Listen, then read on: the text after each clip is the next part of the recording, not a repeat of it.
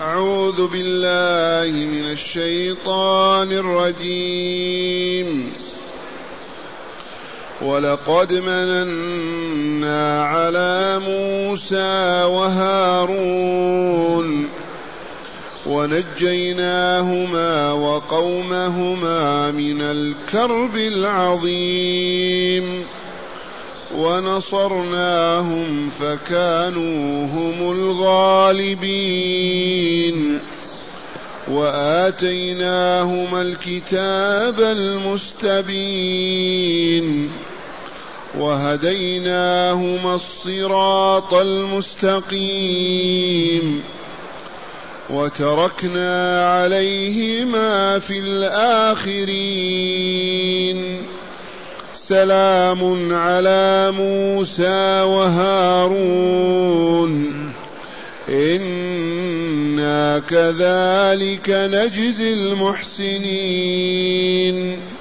إنهما من عبادنا المؤمنين. أحسنت. معاشر المستمعين والمستمعات من المؤمنين والمؤمنات. قول ربنا جل ذكره ولقد مننا على موسى وهارون. مننا عليهما بأن جعلنا كل منهما نبيا رسولا. أية منا أعظم من هذه؟ جعلهما نبيين رسولين. ومن اللطائف العلمية أن موسى هو الذي طلب النبوة والرسالة لأخيه. ولم يحدث هذا في تاريخ البشرية إلا مع موسى وهارون. موسى عليه السلام طلب من الله تعالى أن يرسل معه أخاه هارون وعلل قال إنه أفصح مني لسانا فأرسله معي. كي يصدقوني. وهما أخوان شقيقان أبوهما واحد وأمهما واحدة. والعام الذي لطيفة أخرى أعود فأقول بنو إسرائيل كيف نزلوا بالديار المصرية مع الأقباط؟ والجواب لما حدث ذلك الحادث ليعقوب عليه السلام وأخذ يوسف ولده وبيع ودخل الديار المصرية ووهب الله العلم والحكمة والرسالة والنبوة والملك وأصبح ملكا في الديار المصرية. فنازح أولاد يعقوب كانوا كم؟ اثني عشر ولدا. وتناسلوا وتوالدوا فكثر بنو إسرائيل في مصر. لما كثروا الساسة قالوا لفرعون هؤلاء أصلهم شريف وكانت لهم دولة وسلطان. فنحن نخاف إذا كثروا بيننا أن يستولوا على الحكم. هكذا قال الساسة لملك مصر في ذلك اليوم. فماذا يصنع؟ أصدر أمره. بأن يقتل ذكران بني إسرائيل. أيما إسرائيلية تلد ولدا ذكرا يقتل. ما إن يخرج من بطنها حتى تلقيه في حفرة تحت رجليها. إذا واستمرت القضية. فقال الساسة أيضا يا ملك هؤلاء لهم قيمة وتأثير في الشعب. لو نقضي على رجالهم من يبني لنا من يحرث لنا من يصنع. فلا بد من أن نعفو عنهم بعض الشيء. فصدر أمر بالعفو عام بعد عام.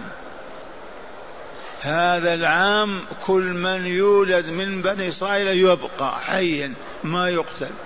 العام الذي بعده كل من يولد من الأولاد يقتل. وتدبير الله عز وجل عام العفو ولد هارون. عام العفو ولد هارون. عام القتل ولد موسى. إذا ودبر الله عز وجل وهو الحكيم العليم. فأوحى إلى موسى وأعلمها إلى أم موسى وأعلمها إذا وضعت الولد من بطنك فاجعليه في صندوق من خشب ورميه في البحر في النيل. وبالفعل استجابت لأمر ربها وهيئت الصندوق ما إن خرج الولد من بطنها حتى وضعته في ذلك التابوت وأمرت أخته أن ترميه في البحر فرمته. وعبث به الماء من هنا وهناك يقلبه حتى دخل إلى قصر فرعون. ولفرعون حديقة والنهر يدخل فيها. وإذا ببعض الفتيات يرين الصندوق يأخذنه فإذا به طفل. فقدم لفرعون وامرأته عليها ألف سلام. تعرفون أنا؟ آسيا بنت مزاحم. وكانت ما ولد لها ولد. وفرعون يرغى في الولد أيضا. ولكن موسى أبى أن يرضع أيما امرأة تأتي لترضعه.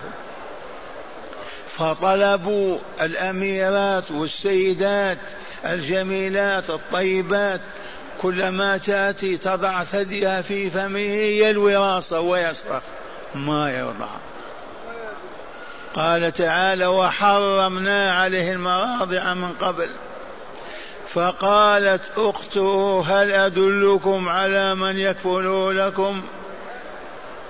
لأن الوالده رحمها الله قالت لأخته تحسسي في المدينة وتطلعي لعلك تعثرين عليه. فكانت تمشي في القرى في الأحياء فعرفت أن أخاها موجود. فقالت لدولة لسلطان فرعون وأهله هل أدلكم على أهل بيت يكفلونه لكم وهم له ناصحون. وامتحنوا كيف عرفت هذا؟ وقالت قلت هذا بنية وصدق فقط. ما عندي علم بأي شيء. أعرف مرأة صالحة ترضعه. وهي أمها.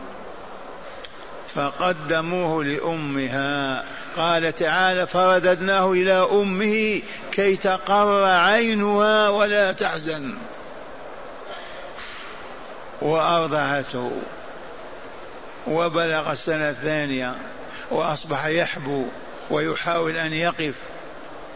وفرعون جالس وموسى يحاول أن يقف فأخذ بلحية فرعون ليقوم بها. فرعون كانت له لحية طويلة كشأن البشر الذكور علامة الذكور اللحية علامة الأنوثة لا لحية. في البشرية دائما من عهد آدم. الذكر بلحيته والأنثى بلا لحية. فلما جذب لحيته تطير فرعون. قال هذا هو الشؤم. نقتله. قالت يا فرعون أو يا سيادة الملك امتحنوا هذا ما يفرق بين الجمر والتمر. فقدموا له صحفة فيها تمر وأخرى فيها جمر فإن أخذ التمر إذا يتعمد وأراد إهانتك يا فرعون. وإن أخذ الجمر معناه ما يعرف شيئا. وبالفعل قدم الطبقان هذا بالجمر وهذا بالتمر فوضع يده على الجمر وألقى في فمه فكانت تلك اللكنة. بالفعل فعفى عنه. وهكذا تربى موسى في حجر فرعون. هارون مع أمه وأخواته. وشاء الله بعد ذلك أن يقتل موسى أحد الأقباط. فيصدر حكم الدولة بقتله فيهرب فخرج من الديار المصرية إلى أن وصل إلى بلاد شعيب مدين بلاد شعيب. وقد بلغ من العمر أربعين سنة وثم نبأه الله تعالى وأرسله وهذا محل الشاهد. فلما قضى موسى الأجل وسار بآل آنس من جانب الطور نورا قال نارا قال و يا الشاهد عندنا أتى لما احتاج إلى النار والجو بارد وهو معه عائلته زوجته وأولاده رأى نورا أو يظل كأنه نار في جبل الطور فأتى الجبل وثم أوحى الله إليه وأرسله. وهذه منة الله تعالى على موسى وهارون إذ قال تعالى ولقد مننا على موسى وهارون. ونجيناهما وقومهما أي بني إسرائيل من الكرب العظيم. إذ كان كما قدمنا فرعون يعذب الإسرائيليين تعذيبا الذكور كالإناث. يهينهم يعتبرهم أعداء ضد البلاد. إذا ونجى الله تعالى بني إسرائيل بالطريقة التي علمتموها وهي أن بعدما انهزم فرعون في كل المواقف انهزم. فما وجد ابدا طريقا إلا أن يقتل بني إسرائيل. اذا وجمع موسى بني إسرائيل في في قرية من القرى وأمرهم أن يتجمعوا ليخرج بهم من هذه البلاد. وبالفعل تجمعوا كلهم ودقت الساعة وخرجوا. لا وخرجوا يريدون أرض القدس وانتهوا إلى البحر الأحمر. كيف يجتازون البحر؟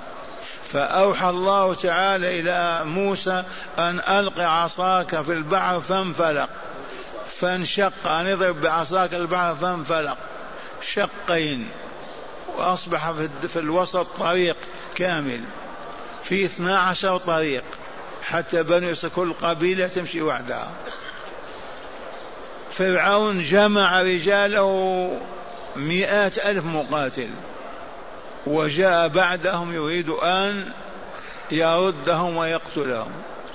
فلما دخلوا البحر بعد انفلاقه وانشقاقه وخرجوا جاء فرعون البحر مفتوح طرق فدخل هو وجيشه. فلما توسطوا البحر أطبق الله عليهم البحر فأغرقهم أجمعين إلا فرعون. فرعون نجاه الله لحكمة.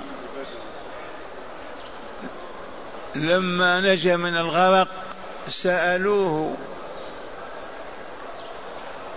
أتؤمن آمن. الآن وقد عصيت قبل وكنت من قبل من المفسدين فاليوم ننجيك ببدنك لتكون لمن خلفك آية. قالت العلماء لولا أن الله نجى فرعون لبنو إسرائيل خافوا أين يوجد؟ يقولون يوجد. ما ينامون ولا يستريحون حتى شاهدوه ميتا أمامهم. عرفتم هذه اللطيفة؟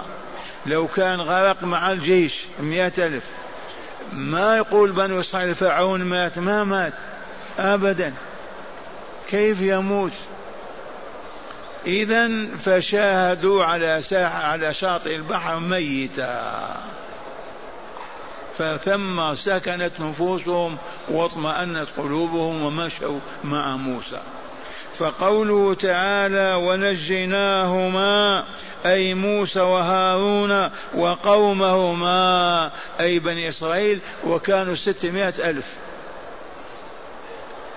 من الكرب العظيم ما الكرب العظيم؟ ما كان فرعون يفعله بهم من الإهانة والتعذيب والتشريد وما إلى ذلك. نجاهم الله من هذا. ثم قال تعالى ونصرناهم فكانوا هم الغالبين. انتصر وإلا لا؟ مات فرعون وجيشه ويرجع موسى أو أخو هارون إلى مصر ويحتلها. بالفعل. اذا ونصرناهم فكانوا هم الغالبين. وآتيناهم الكتاب المستبين ألا وهو التوراة. فيها ألف صورة. التوراة. كتاب أنزله الله على موسى. طلب إليه أن يأتي إلى جبل الطور للمناجاة وثم أعطاه الكتاب. وهنا حادثة أيضا حدثت. لما أوحي إلى موسى أن يلتحق بجبل الطور ليأخذ الكتاب بقي هارون خليفة مع بني إسرائيل. يقوم مقام موسى في التأديب والتربية وما إلى ذلك. وإذا بطاغية من الشياطين وهو سامري. هذا السامري ماذا يصنع؟ لما كان بنو إسرائيل ماشين في البحر ويتقدمهم جبريل على فرسه. تباتم فكان يشاهد كلما رفع الفرس رجله اشتعلت النار أو النور.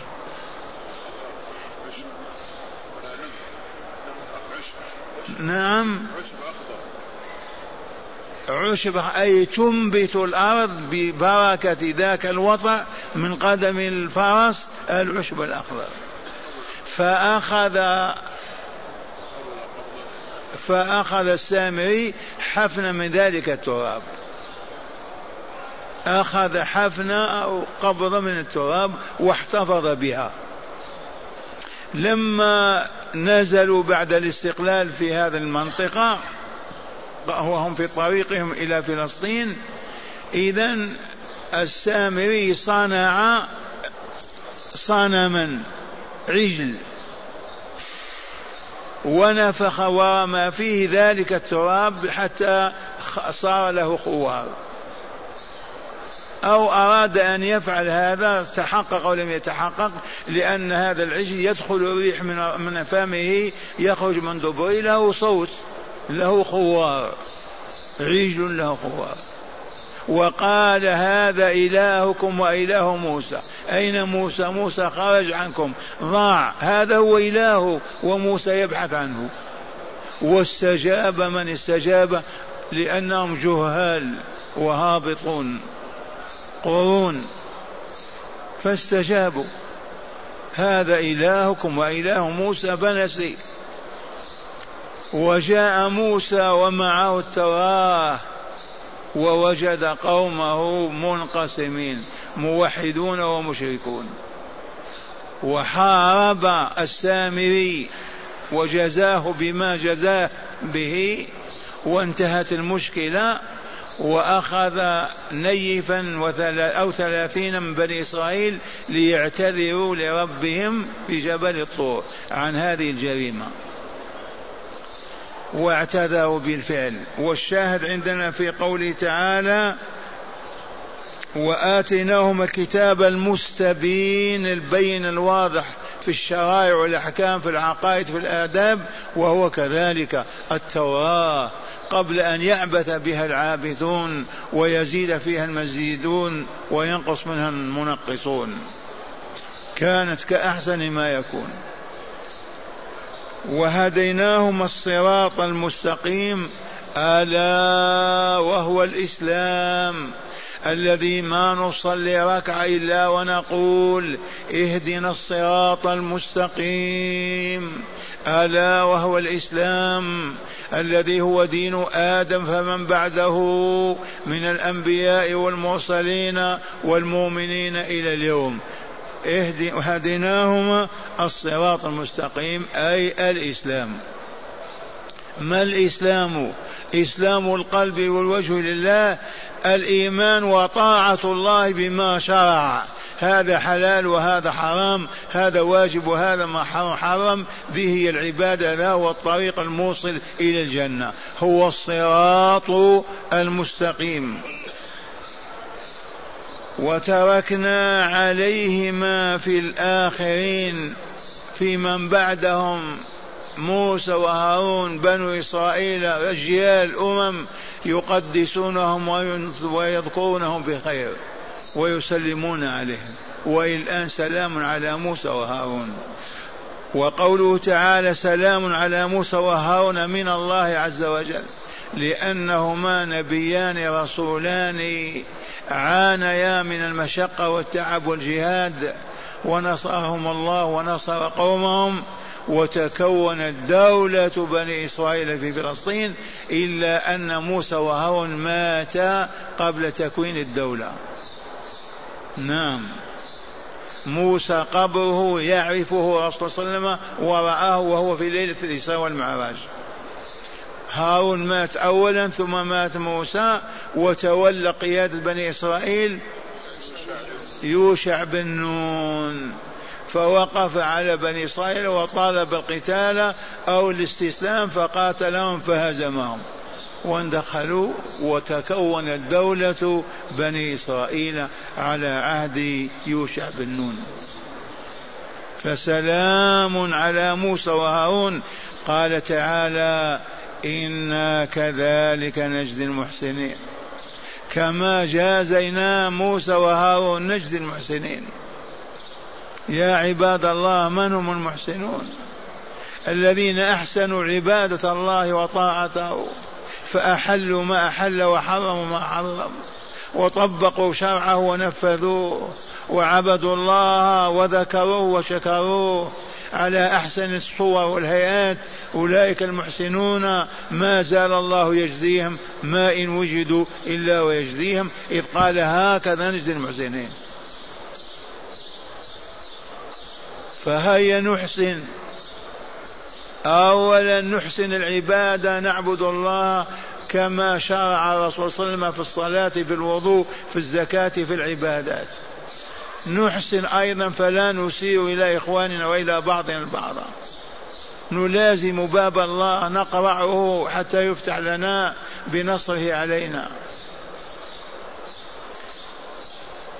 إنا كذلك أي كذلك الجزاء الذي جازنا موسى وهارون وبني إسرائيل نجزي المحسنين المتوغلين في الإحسان العاملين به. وقد عرفتم أن جبريل سأل النبي صلى الله عليه وسلم عن الإحسان ما هو فقال أن تعبد الله كأنك تراه. فالذي يعبد الله كأنه ينظر إلى الله يسيء في العمل يفسده يقدم يؤخر ينقص يزيد لا والله لأنه بين يدي الله. فإن عجز عن هذا المنصب العالي دونه أن تعبد الله فإن لم تكن تراه فإنه يراك. أنت تتوضأ أو تصلي أو تجاهد أو كذا وأنت ترى أن الله يراك حتى تحسن عملك وتتقنه. ما تعبد الله وأنك غائب عن الله. ويختم تعالى هذا بقوله إنهما أي موسى وهارون من عبادنا المؤمنين. من عبادنا المؤمنين. المؤمنون كما علمتم أحياء.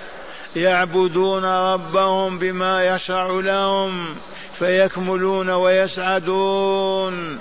وعليهم السلام في كل زمان ومكان. وغير المؤمنين من الكافرين والمشركين والملاحدة والبلاشفة الحمر والشيوعيين. والعياذ بالله تعالى عليهم لعنة الله رب العالمين. وهم في الخسران الدائم. والله إنهم لفي آلام وأتعاب. ما انتفعوا بالزنا ولا بالخمر ولا بالربا. قلوبهم في كروب وإحزان كما هو واقع لمن أراد أن يعرف. ولا تظن أنهم سعداء ابدا وإن أكلوا وشربوا نكحوا. والله إنهم في أسوأ أحوالهم. ولا يكمل ولا يسعد إلا مؤمن أحسن عبادة الله عز وجل. سواء كان فردا أو جماعة. هكذا يقول تعالى إنهما من عبادنا المؤمنين. قولوا اللهم اجعلنا منهم واحشنا في زمرتهم وارض عنا كما رضيت عنهم.